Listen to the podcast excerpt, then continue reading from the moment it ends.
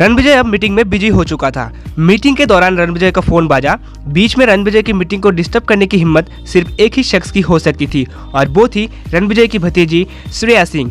श्रेया अभी सिर्फ़ तीन साल की थी, असल में श्रेया कुछ बोल नहीं पाती थी, लेकिन उसकी नैनी ने रणविजय को फ़ोन किया था। नैनी घबराते हुए रणविजय से कहा, सर, श्रेया बेटी खाना नहीं खा रही है। वो काफ़ी ज़्यादा उदास है, अब मैं क्या करूँ?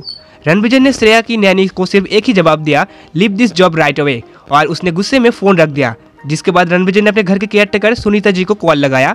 हेलो सुनीता जी, आप प्लीज़ श्रेया को खाना खिला दीजिए और नई नैनी के लिए इंटरव्यू ऑनलाइन कीजिए। अगर वो अभी भी खाना नहीं खा रही है तो मुझे बताइएगा, मैं खुद आकर उसको खाना खिलाऊँगा। बोलते हुए रणविजय ने फ़ोन रख दिया। सामने बैठे हुए क्लाइंट्स ये सब नोटिस कर रहे थे कि रणविजय, जो कि काफ़ी स्ट्रॉन्ग पर्सनैलिटी वाला इंसान है, अपनी भतीजी को लेकर वो एकदम नरम पड़ रहा था। कहते हैं ना, राक्षस की जान तोते में बसी होती है। रणविजय का भी यही हाल था। रणविजय के लिए श्रेया वो पंछी थी जिसमें रणविजय की जान बसती थी।